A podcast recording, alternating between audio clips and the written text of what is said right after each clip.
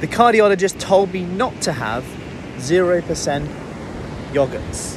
Um, that was something that came in the other day, and I just wanted to answer this question because uh, the whole context around it, they said that um, 0% yogurts are full of sugar, and sugar's the issue here, which is surprising from a cardiologist because normally I hear that from like diabetes specialists or someone in that realm who's told someone that about sugar, then often the cardiologist will say, no, no, that's fine, you just want to go low fat. I can see how it's so confusing. And what I want to say is that, yes, um, sugar, so the cardiologist said that sugar is the issue here, excess sugar is causing X, Y, Z, um, etc., excess fat gain, which is all right if you have excess, that's the key word.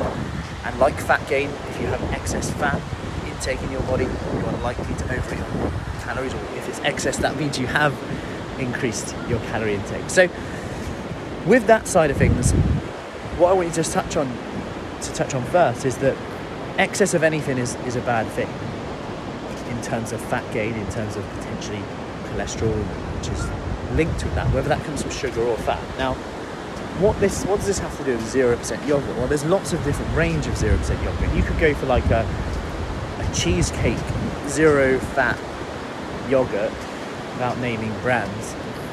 Um, Müller, I think it is.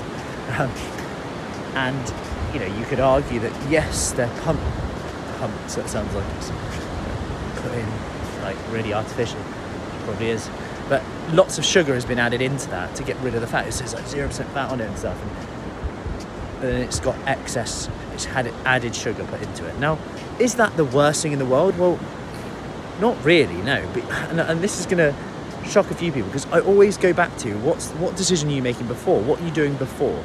Yes, is it optimal? No.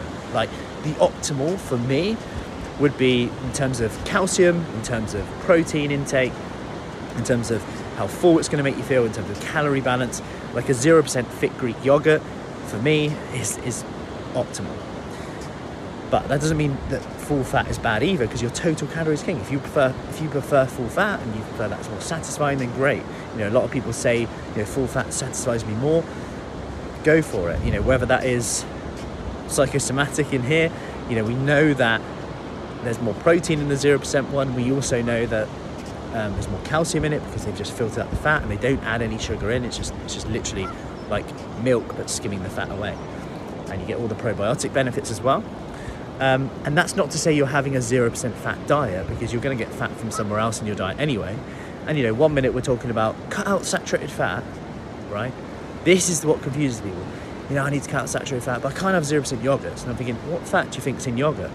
Saturated fat. Not that saturated fat is really bad, by the way, but it's really contradictory. It's like, yeah, you shouldn't have 0% fat yogurts, but then they're like, oh, yeah, you shouldn't have chicken wings because there's lots of saturated fat in the skin and people are like, oh yeah, I would never eat that fat. Then they're like in Greek yogurt, oh yeah, full fat yogurt because it's good, it's good fat. It's still saturated fat. Now, I know that sounds really confusing in that, and, it, and, and that's that's the problem. We have this perception that we look at chicken wing fat and we're like, oh, that's really bad. And we look at Greek yogurt fat and we're like, yeah, yeah, we've got to have that's good fat.